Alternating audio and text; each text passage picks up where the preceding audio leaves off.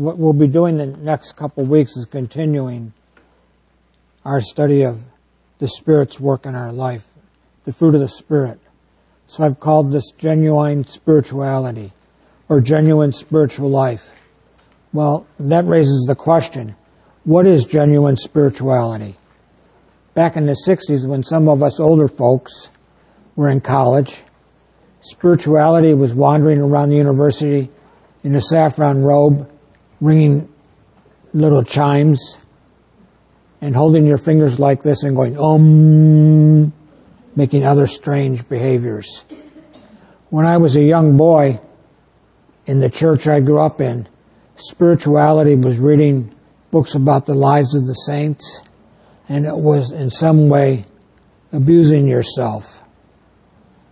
Models of spirituality that were given to me every year in school were the same. There was always the story of this fella in the Middle Ages who took a rope and pushed little pieces of metal into the rope and then would take the rope and beat himself with it until his back was raw. And somehow self-mutilation made him spiritual. In the early church, there were similar bizarre understandings of spirituality. One famous person was Simon Stylites he climbed up on a pole and sat there for a long time, living on the top of a pole, supposedly freeing himself from distractions from the world. The hermit monks were famous in the early church. They would go into the wilderness and find a cave and live there as a hermit, eating virtually nothing, having almost nothing in the cave to live on and it was thought that because they had removed themselves from the world, they were spiritual people. But they, what they really were was what you just thought. That's weird. They were weird people who had something unbalanced in their mind and in their thinking. It didn't necessarily make them closer to God. Well, real spirituality should be a spiritual life.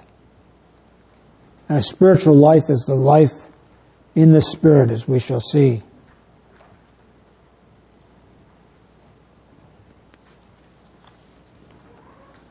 I'm sorry, something happened to the PowerPoint slides in transit. They were emailed. My wife, Faithful Michelle, took care of that this week. But, but they're not here and displayed. So next week I'll bring them on a thumb drive so that we, you can all look at the thumb drive if you want. the Spirit was given on the day of Pentecost.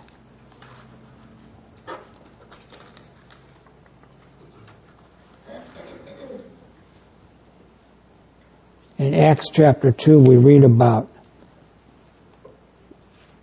after the resurrection, Jesus sent the Spirit the disciples were gathered in a room and a sound like a rushing wind came and what appeared to be tongues of flames came and rested upon the disciples in that upper room. That symbolized the giving of the Spirit. And thus in much religious art you often see, especially ancient religious art, an apostle shown with a tongue of flame over his head like the uh, feather on an Indian headdress or something, symbolizing that he was filled with the Spirit. What does it mean to be filled with the Spirit? We need to examine that today. And then next few weeks we'll finish looking at the fruit of the Spirit, which many of you have begun to do in your Bible study groups. Sorry, my notes were neatly organized Ram got them all straight for me. So now they're still neat, but I can't see the the big ones that had the slides. Ram, that's the one I need. Because that had the scripture passages. I think these here. Yeah, they were. They're kind of gray. That it here. See if I can read this. Wonderful. One of the terrible things a stroke did to me is make it very hard to, to read anymore and see clearly.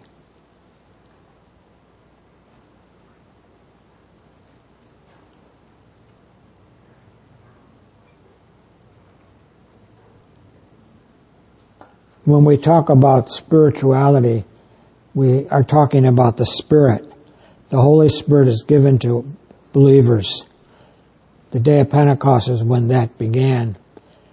Romans 8 6 says that if you are a Christian, the Spirit indwells you.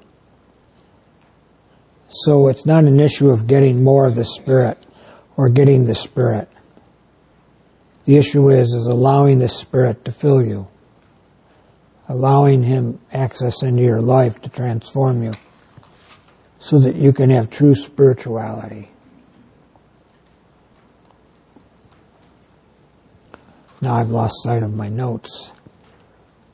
They got covered up in the last shuffling of papers. You see the benefit of being well prepared.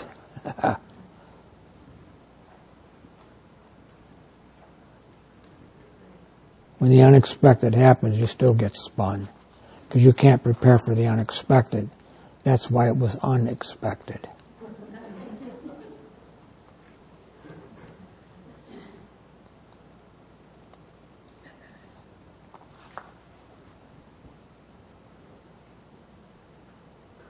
Ephesians chapter 5, verses 15 through 20 is a section where Paul talks about the Spirit's life. The book of Ephesians, in many ways, is the Reader's Digest version of the book of Romans. The same main themes, but given in a briefer and more concise discussion. So you may find reading Romans 6, 7, and 8 to be helpful because then you'll get a fuller uh, explanation of what Paul's saying in Ephesians chapter 5.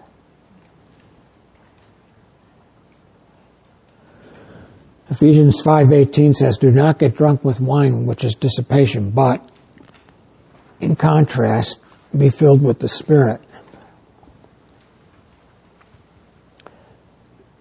Be filled with the Spirit is an imperative. It's a command. God wouldn't tell us to do something that wasn't His will. So it is His will that we be filled. It's a, the verb be filled with is a present tense, which means it's ongoing, not once, not like getting married, which you do once, and then staying married and behaving as if you're married, which is an ongoing experience and an ongoing process. Being filled is an ongoing process. What does it mean to be filled with the Holy Spirit? If you've ever read the book, The best Christmas pageant ever. Remember the Herdmans, the little Herdman girl, when they do the Christmas pageant and the baby Jesus comes out, what is she always yelling out? Shazam! She thinks spiritual is to be all excited and to yell and scream. And that's not what it means to be spiritual. It doesn't mean to run around and do bizarre things, to sit on the top of a pole for 20 years. When I was in college, I had a small group. One of the guys in my small group came from an historically Pentecostal church where they talked about the Holy Spirit a great deal. One Sunday, several of the guys went to church with the other member of the group. And I said, what was it like? And they said, oh, it was odd. What was odd? He said, well, someone said, the devil's here. And then someone else said, we need to stomp on the devil. And they all started jumping up and down, stomping on the devil. And then somebody climbed the wall and jumped off the radiators in the older buildings. They would put radiators on the sides of the walls to heat the room. People were leaping around like crazy. And it left this fellow totally confused as to what was going on. I'm not sure God was glorified in that worship or that it was really worship of God. I think it was just some kind of emotional excess. That's not what being filled with the Spirit means. Two illustrations might help to explain what Paul was thinking of when he said, be filled with the Spirit. The word filled in Paul's day could be used as it can be today in very concrete ways. One would be a sail filled with a wind. If you've ever gone downtown Chicago, when the tall ships come in, you know that Navy Pier is crowded with thousands and thousands of people wanting to see the tall ships. One year when my wife and I were living in Chicago, we rode our bikes down to Navy Pier to see the tall ships. They were all tied up at the side of the pier and nobody was paying much attention. Then conditions changed, a little breeze picked up and the ships started untying themselves from the pier and pushing off and going out into the lake. Everyone knew what would happen. The sails would be unfurled and they would start sailing across the water.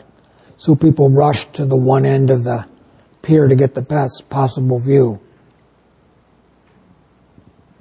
It was very interesting. The sails had been rolled up. There's the mast, the tall beam that sticks straight up, and then there's some type of a cross beam that the sail were rolled up onto. And they had to unroll them from there, lower them down. And as they did, you could see when the wind caught the sail, foomp, it filled up, changed shape, and began to move the ship through the water. So in a very real sense, when that sail was filled with wind, it was controlled or empowered or guided or directed. The ship needed to be filled, its sails to be filled with wind to do what it was created to do. If you were a sail, would you want to be a sail hanging limply from the mast, just hanging there? No, I'd want to be a sail filled with the wind, doing what I was created to do, moving that ship through the water. And so to be filled with the Spirit at times means the Spirit directs, controls, or empowers us to do what God created us to do. If you read through the book of Acts, you will see many times when disciples and the apostles are said to be filled with the Spirit. And clearly what's happening is they're being empowered to do what God wanted them to do at that time. Another use of the word filled that gives us a sense of what it means to be spiritual is a room filled with a fragrance or an aroma. When we first were married, my wife used to make homemade pizza. Her homemade pizza was better than any I've ever had. She would often make her own sauce with it. I'd come home from a day working and smell as I came in the house and smell the aroma and know what was for dinner. It was homemade deep dish pizza. I still remember that smell with fond memories. The house was filled with the aroma of pizza.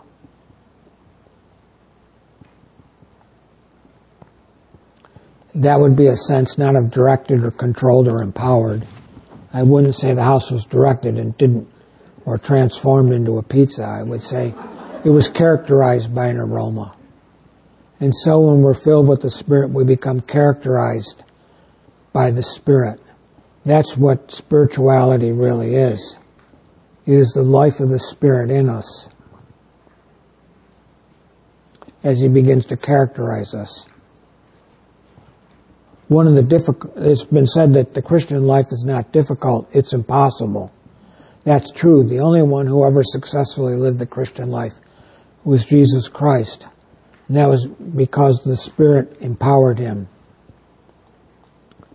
Sometimes for us it's very difficult to live as we think we should as Christians. And that's why the key to spirituality, the Spirit empowering us. We have the good blessing to live in a perhaps the most beautiful part of Illinois, northern Illinois, where everything seems to grow in abundance. We have wonderful apple trees up here. I like a good apple. I come from New York State, which also produces outstanding apples. Now I'm going to give away a secret. How does an apple tree have good apples? If you want to see this process, you need to go into an orchard near the full moon towards the end of August. You'll see the apple trees out there trying to make apples.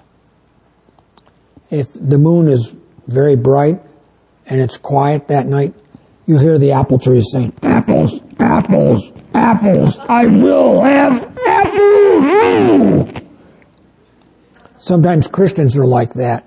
They think, I need to be spiritual. I need to demonstrate the fruit of the Spirit.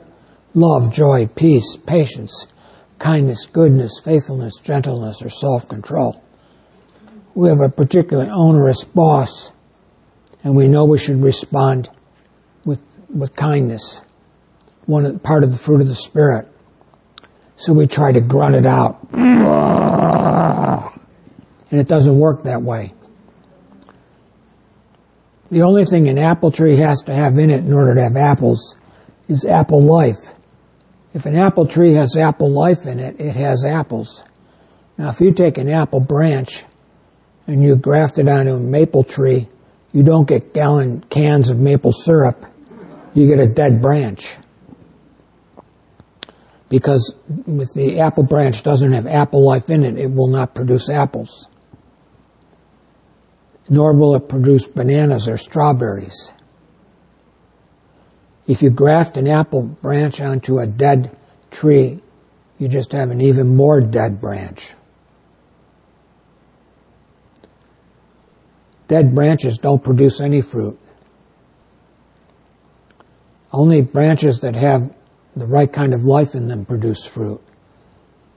An interesting thing about fruit is you can tell what kind of a tree it is by the fruit it produces. Apple trees that have apple life in them produce apples, not bananas or strawberries. And so Christians who allow the Holy Spirit to live in them produce the fruit of the Spirit. They don't have to grunt it out. It's not by taking a whip and beating yourself or other images of spirituality that were presented to me when I was a little boy. One of the most famous ones was the old ethnic women would go on a pilgrimage to Rome and they would take their rosary and say the rosary as they climbed the steps of a cathedral. And supposedly this made them very spiritual. They would climb the steps on their knees till their knees were a bloody mess, saying a prayer on each step. I never understood how that made you spiritual. It just seemed like it was destroying yourself. Nobody intentionally injures their own body. And that's supposedly, when I was a child, was spirituality. It wasn't. It was the apple tree trying to ground out apples, saying, I will just beat myself to a bloody pulp, and that'll make me godly. It didn't make you godly, it just made your knees sore. Made everybody look at you and wonder, why would you do such a thing?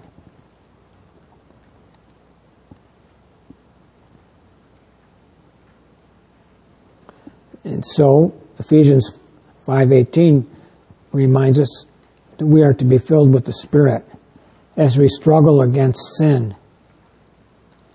We need the Spirit in us to guide or direct us in the way we should go, to empower us to do what we should do, and to characterize us with holiness, with the fruit of the Spirit.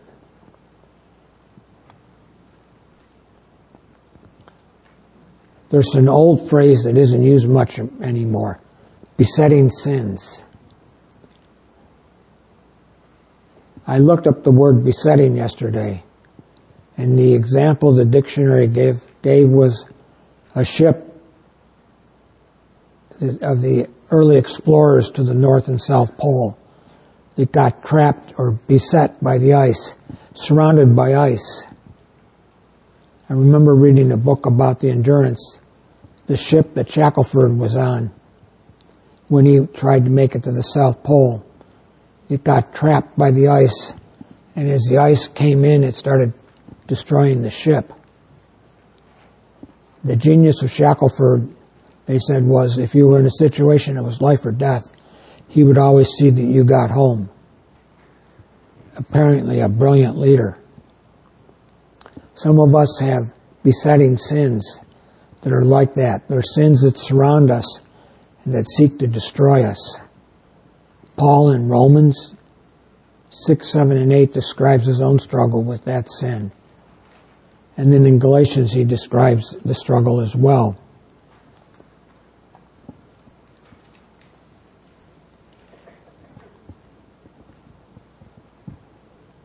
He described the deeds of the flesh in contrast to the fruit of the Spirit.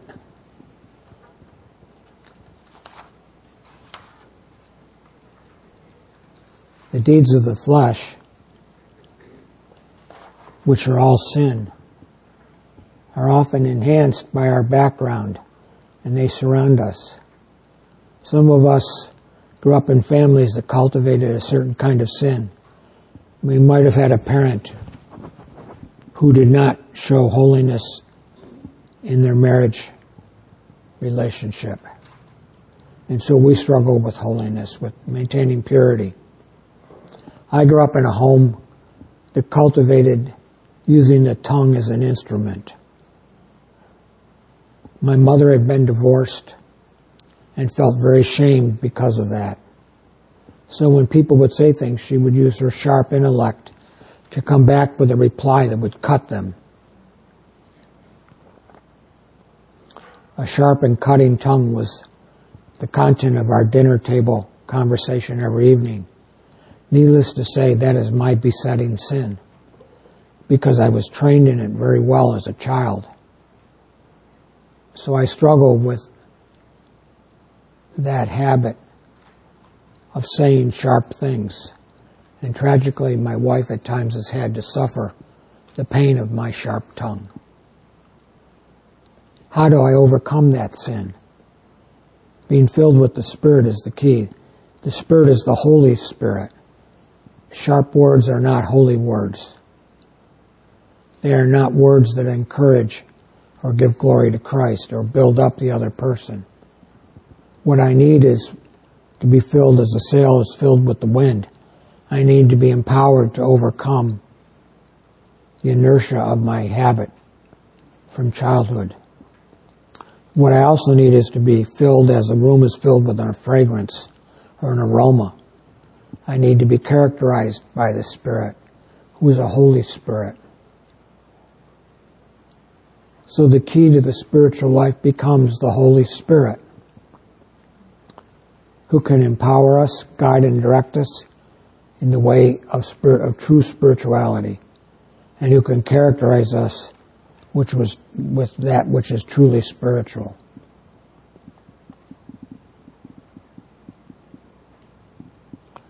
In Ephesians 6, Paul said, Do not let sin reign in your mortal bodies so that you obey its evil. Do not present the parts of your body as instruments of wickedness. My struggle is presenting my tongue as an instrument of wickedness because that's how I grew up.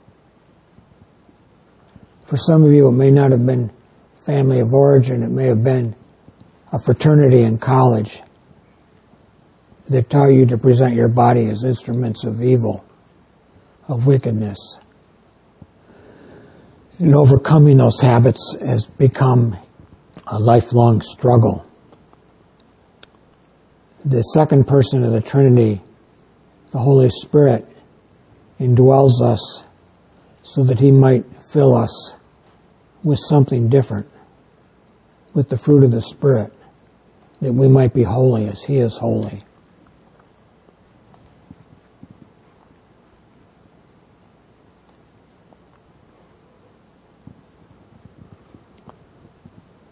How do you, are you filled with the Spirit is a question some may be asking right now. The answer is not to get all excited, to eat a five pound bag of sugar and drink a gallon of adrenaline so you're running around like a crazy person trying to stomp on the devil. It's very simple. think about it for a moment. Many people worry about grieving the Spirit, which is mentioned in Ephesians 4.30, the references in your notes. How do we grieve the Holy Spirit? When we do that which is not what the Holy Spirit was sent to enable us to do or to be. The same way a child grieves a parent when they disobey, when they do that which is wrong. We can grieve or sadden the spirit. When we realize we have done that, which in one word can be called sin, what we need to do is confess it and ask God to forgive the sin. I like the Greek word translated in English as confess. It's very graphic. The word is homologao. Homo means the same. Legao, to say or to speak. To say or to speak the same. The same as who? The same as God does. When I was a new Christian, oftentimes the person leading our Bible study would tell me, you're a Christian now. You should not be doing that. And sometimes I would say, why? I don't understand. What I needed to do was a Bible study of that area until I began to understand why God says it's sin. So a word study sometimes can help, and then you understand why it is sin, why it is wrong. Confession, it's saying the same as God says about it. Until I can say about it what God says about it, I will not abandon it. I've not found, I will not find his forgiveness. The word repent, which if you're from the south is pronounced repent, right? You got to say it the right way if you're from the right region of the country. Repentance, the English word repentance is a Greek, in Greek it is metanoeo. Meta means to change, metamorphosis. Noeo, to know, to change your thinking. To really repent of my sin is necessary before I can confess before I can say about it what God says about it, I have to have changed my way of thinking about it. So when you have a sharp tongue, you have to look at what God says you should be speaking of. That which is good and pure and holy and above reproach and lovely. That which edifies or builds up. That which, which gives grace to those who hear. The end of Ephesians chapter 4 verse 28 and 29 that no unwholesome word or rotten word come out of your mouth, but only such a word as is good for edification, according to the need of the moment, that it may give grace to those who hear.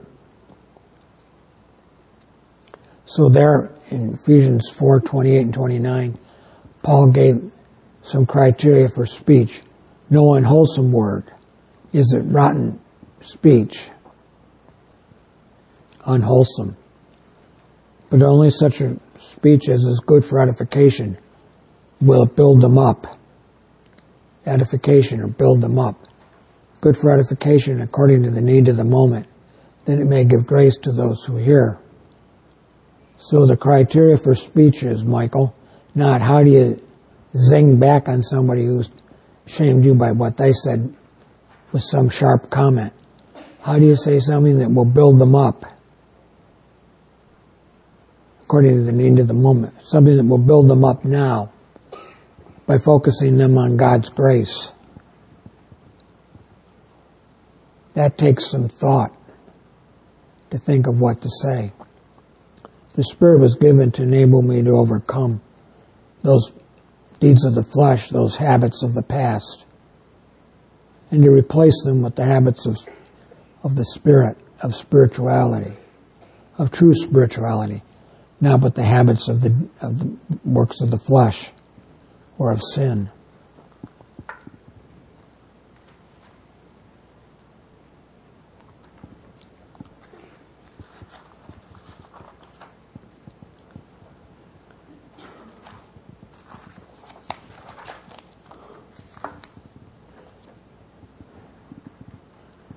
I'm sorry, I can't see.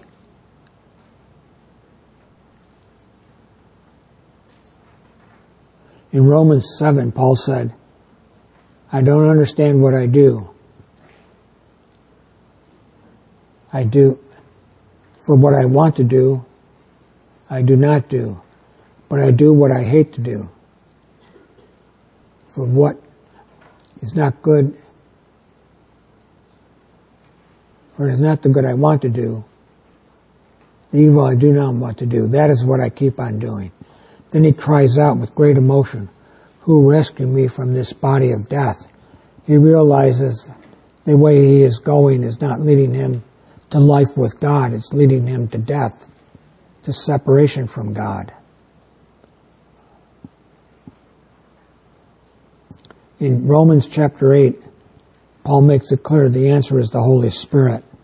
That chapter uses the word Spirit more times than any other chapter in the entire New Testament, making it unavoidable to conclude that the key to being set free from this body of death is the life of the Spirit in me.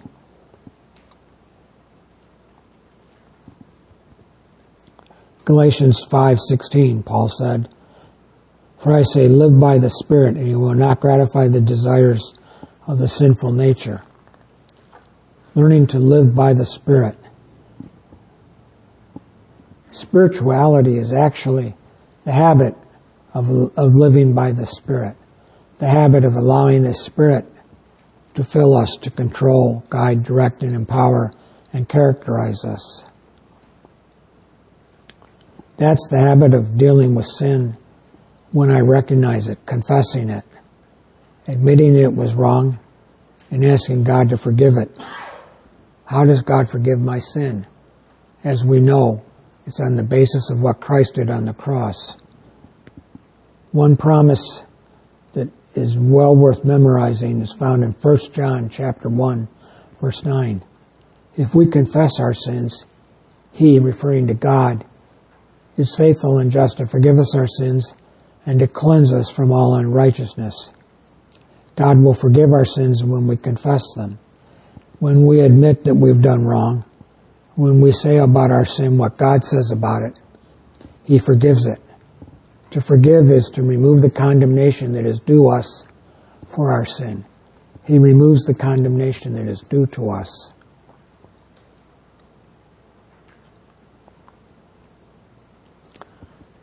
John continued, He is faithful and just to forgive us our sins and to cleanse us from all unrighteousness.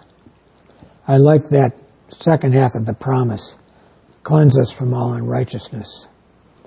When my wife and I had only been married a short time, we had our first house. And one night for dinner, she cooked beets. She liked cooked beets. I thought I'd be helpful husband and clean up after dinner. So I saw the pan on the stove, reached over. All the beets had been taken out and served. And I took the pan and dumped it into the sink. To my horror, we now had a red sink. I didn't know that beet juice would stain the porcelain of the sink. I immediately took the uh, dish soap and squirted it all over the red stain and took the dish rag and started wiping like a crazy guy. And it wouldn't wipe off. Being sure I'd ruined the sink, I very humbly went to my wife and said, here's what I did, what do I do now? She said, you have to use cleanser.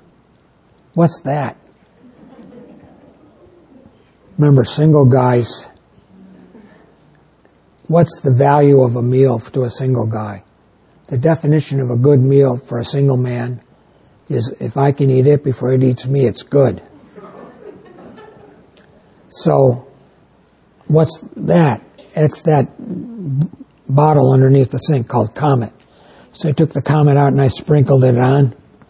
What's this going to do? Then she said you have to rub it into the sink.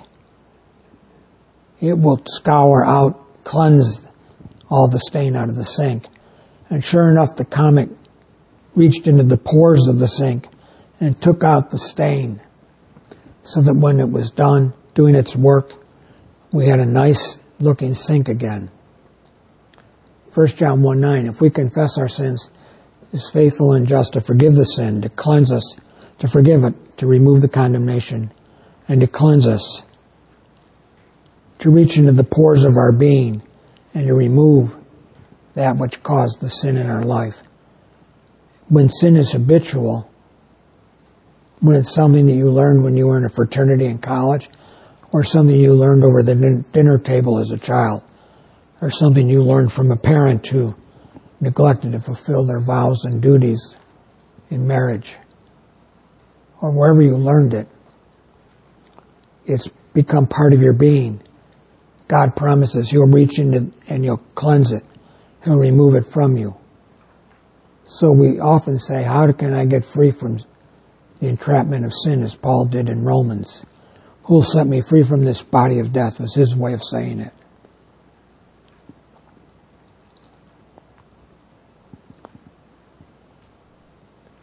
Forgiveness sets us free and the cleansing that accompanies forgiveness. And then the Spirit who fills us with that which is holy because He is the Holy Spirit and replaces the deeds of the flesh with true spirituality.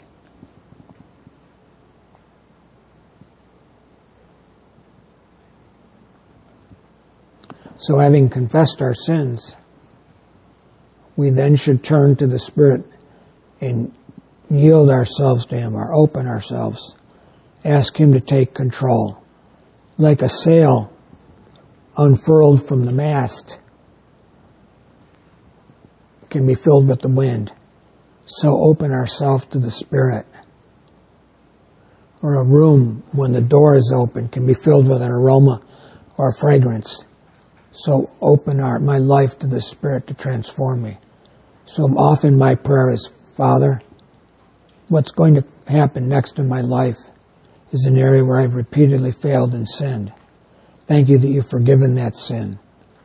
I continue to pray you will cleanse me of it and fill me with your spirit now and replace that sin with that which is holy. Empower me to resist the habits of my past and characterize me by that which is truly spiritual rather than that which is of the flesh or of the sinful nature. Very simple prayer like that. It's not magic phrases that makes you filled with the Spirit. Some people think that they have to have everything exactly word perfect. They seemingly believe in magic, like abracadabra. If you just say the right word, something happens. God looks at our heart when we pray.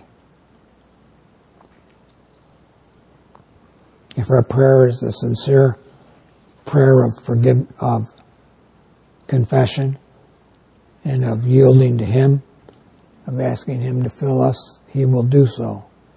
For the Spirit is not finicky. He doesn't pick and choose like a finicky person would. Rather, his desire is to make us holy. That is why He fills us when we become a Christian. He indwells us when we become a Christian. I'm sorry, I should have used the correct word. Because He indwells us when we became a Christian, we never need to get more of the Spirit. It's like that aroma of the homemade pizza. If I open the, every door of the house, soon the entire house smells of the aroma of homemade pizza. Sometimes opening a part of my life to God's work is difficult. It takes a time of reflection, of real repentance, of studying God's Word, what God says about what I'm doing of reaching a conclusion where I believe what he says. And I have the same attitude that he does towards that which is wrong. Many of you probably years ago read a little book, My Heart Christ's Home, where the author compares our life to a house. His point in saying My Heart Christ's Home is We need to go through our life and open the door to each room for Christ to be at home there. And that can be very difficult with habits. Learning to do that, it may mean changing what you read or watch on TV. It may mean acquiring new habits that are wholesome and holy and godly and good.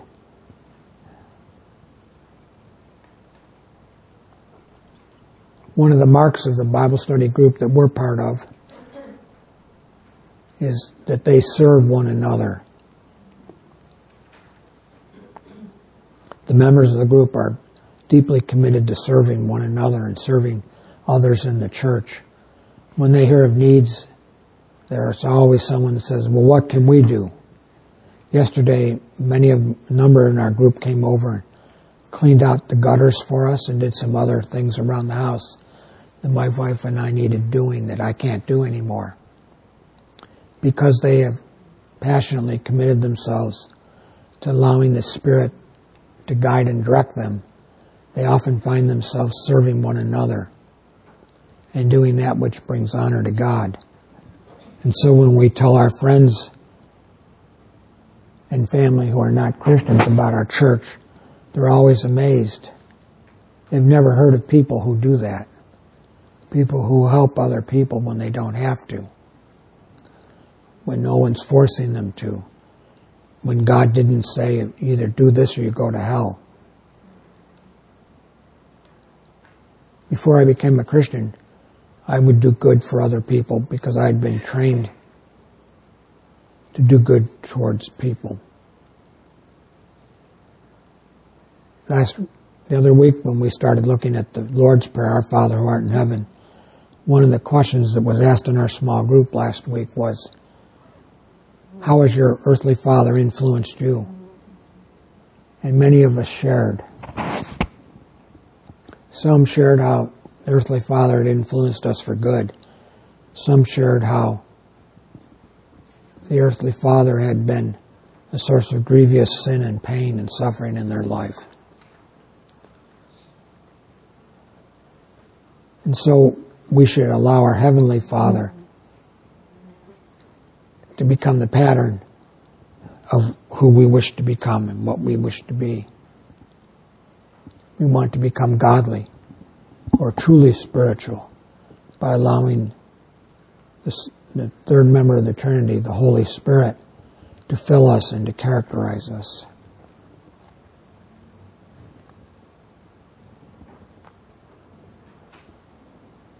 I'm going to encourage you in your Bible study groups this week those of you who know, understand the filling ministry of the Spirit, to take some time and share in your own words with the rest of the group what that's meant for you. And those that have found the Spirit as He fills you to empower you to overcome a sin which had beset you, had surrounded you and entrapped you, how He set you free. Share those testimonies to encourage each of us to turn to God's Spirit to set us free, free to become that which God created us to be, free to become spiritual, because true spirituality is not climbing the steps of a big church on our knees until they're bloodied, or whipping ourselves with a cord that has bits of metal in it, or other forms of mutilation. True spirituality is the Holy Spirit manifest in our lives.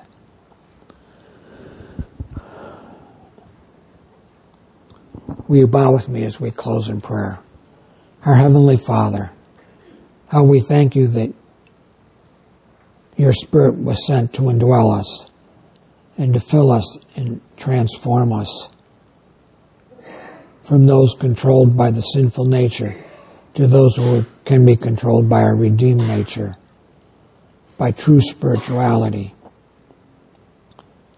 I pray this day for each here who struggles with sin, that they may find freedom from sin through your forgiveness, through your cleansing, and through the filling of the, your spirit. For we pray in the name of our Savior Jesus Christ, who sent the Spirit to us. Amen.